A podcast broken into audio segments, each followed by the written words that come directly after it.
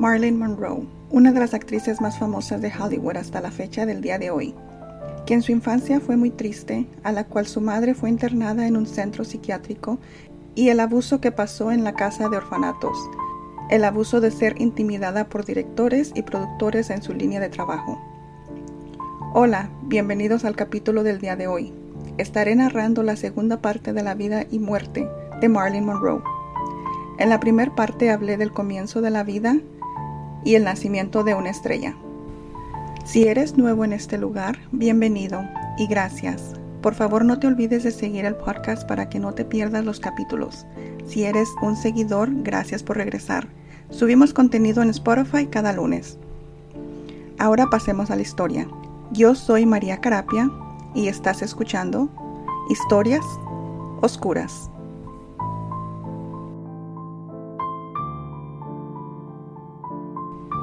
Vamos a hablar del comienzo de una estrella. Como se dijo en el capítulo anterior, Marlene protagonizó tres grandes películas que dieron fama y se dio a conocer como una gran estrella. En enero de 1953, la película Niagara, hecha en Technicolor, fue la película número uno de Fox en las taquillas. El papel que protagonizó Marlene era de una mujer seductiva, bella y misteriosa, que planea el asesinato de su esposo. De acuerdo a Sarah Chalkwell, la película de Niagara fue una de las más exitosas de Marlene y le dio fama a su sensualidad. En algunas escenas, Marlene solo salía cubierta en toalla o en una tela muy fina que se le veía su forma y curvas femeninas. Esto le llamaba la atención al público. La escena más famosa de esta película es de 30 segundos, donde Marlene sale caminando cubierta por una toalla y las caderas están al descubierto. Esta película le dio la fama de un símbolo sexual. Después de terminar la película Niagara, Marlene ganó un papel en la película Gentlemen's Prefer Blondes, que el papel protagonizado por ella era de una chica rubia y tonta.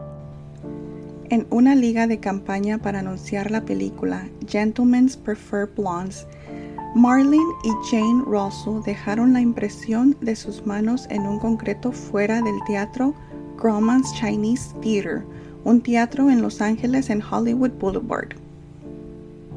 Esa película fue todo un éxito.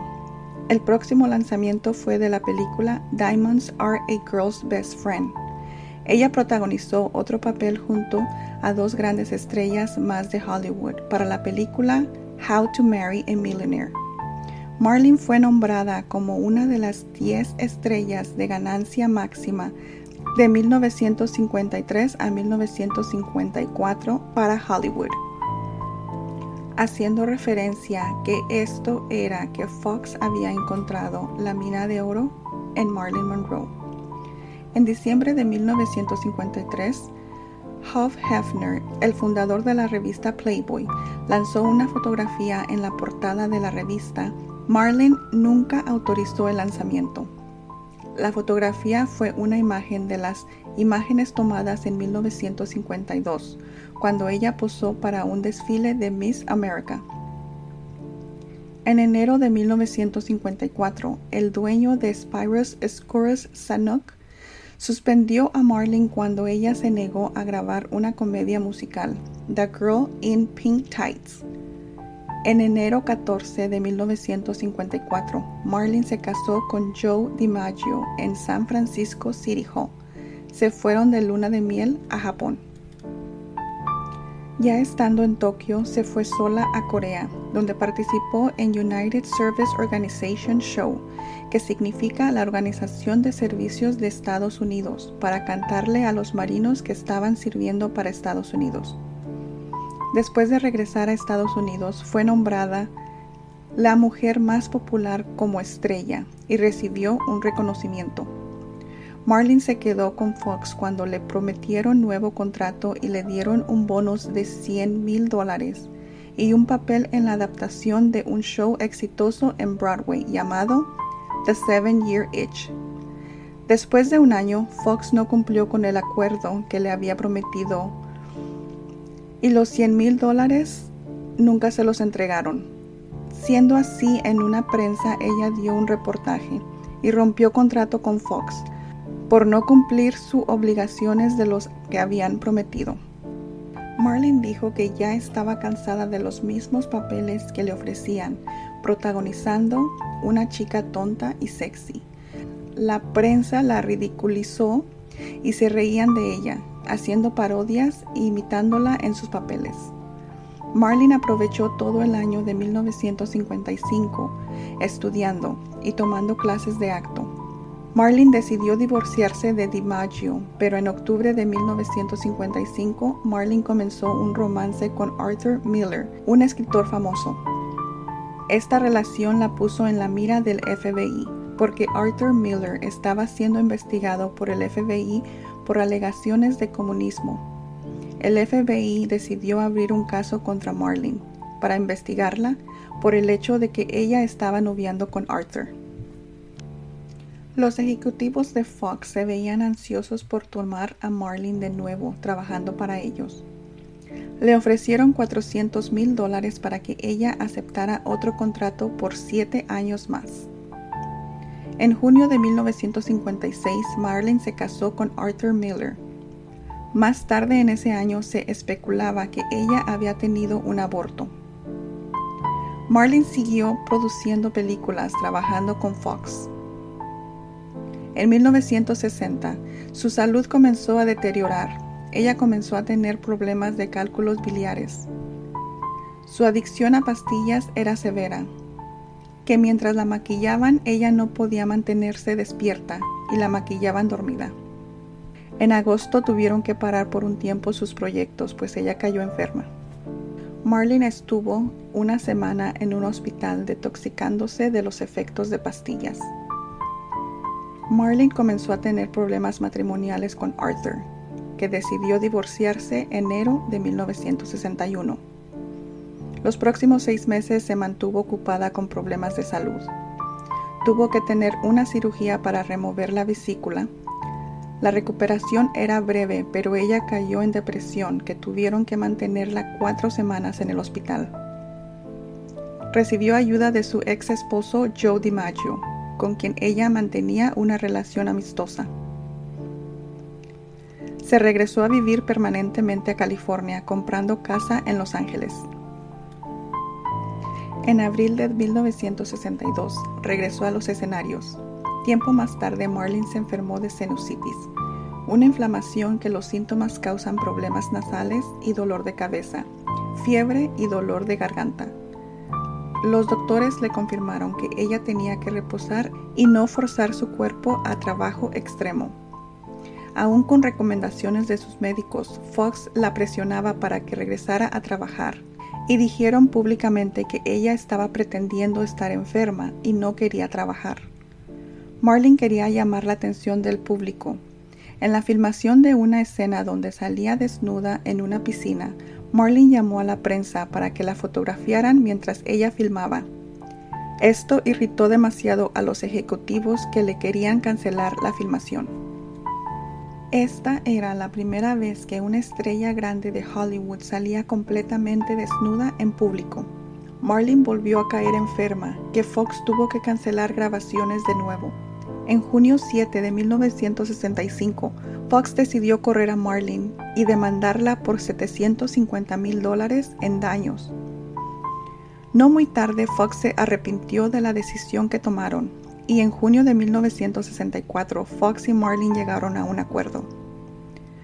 Para reparar su figura pública de los daños y rumores en su carrera, Marlene aceptó una entrevista para Life y Cosmopolitan y un contrato de fotografía para Vogue.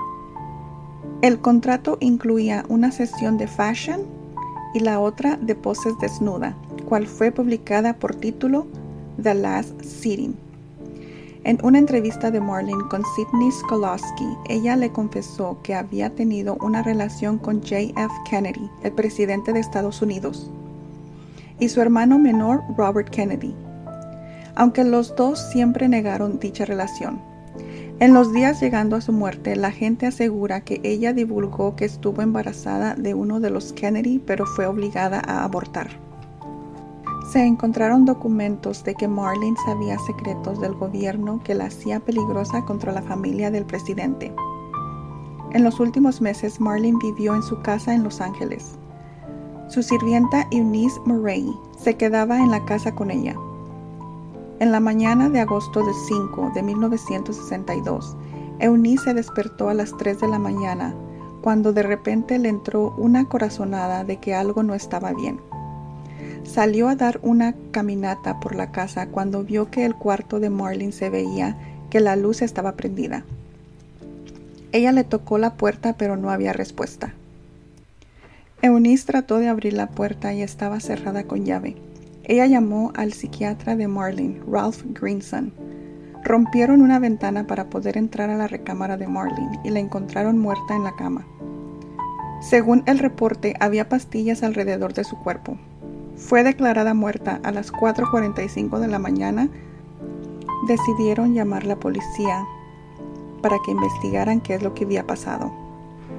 Según la investigación, ella debía haber muerto entre las 8 y 10 y media de la noche anterior.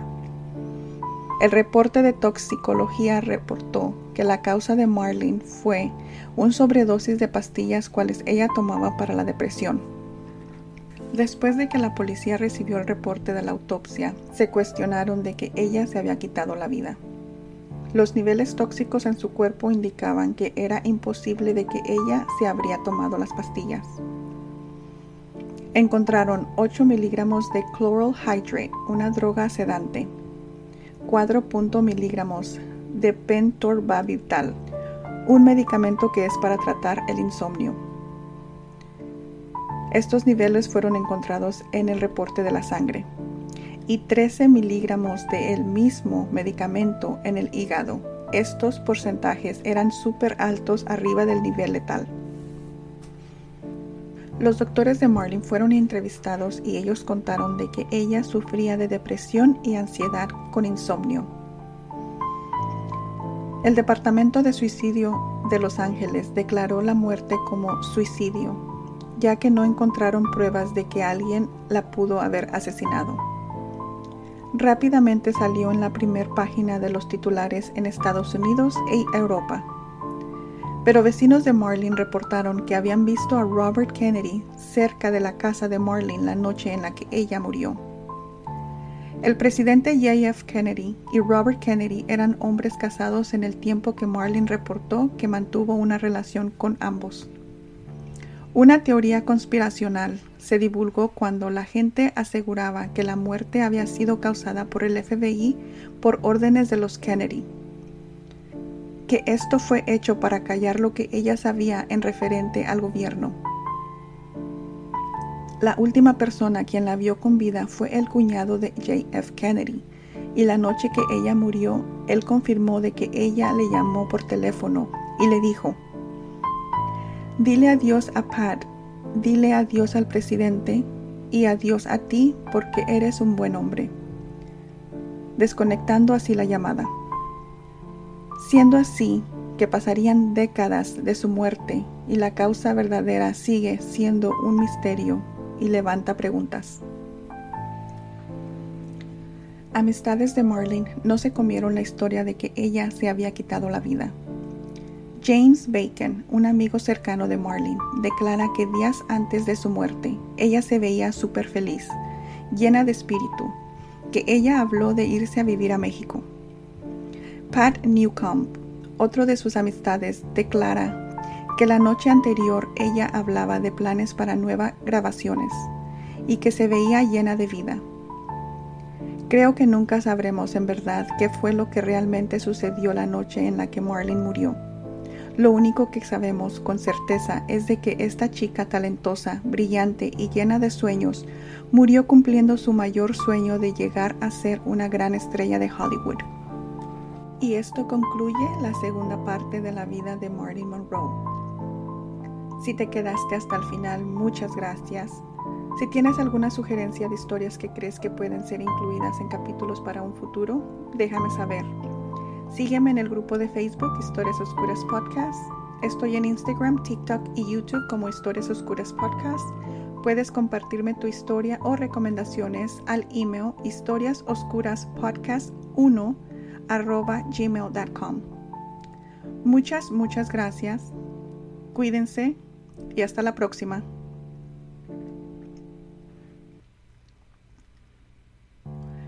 Todo contenido es hecho para uso justo y educacional. El capítulo del día de hoy fue escrito y editado por mí. Gracias. Esto fue Historias Oscuras. Hasta la próxima. Bye.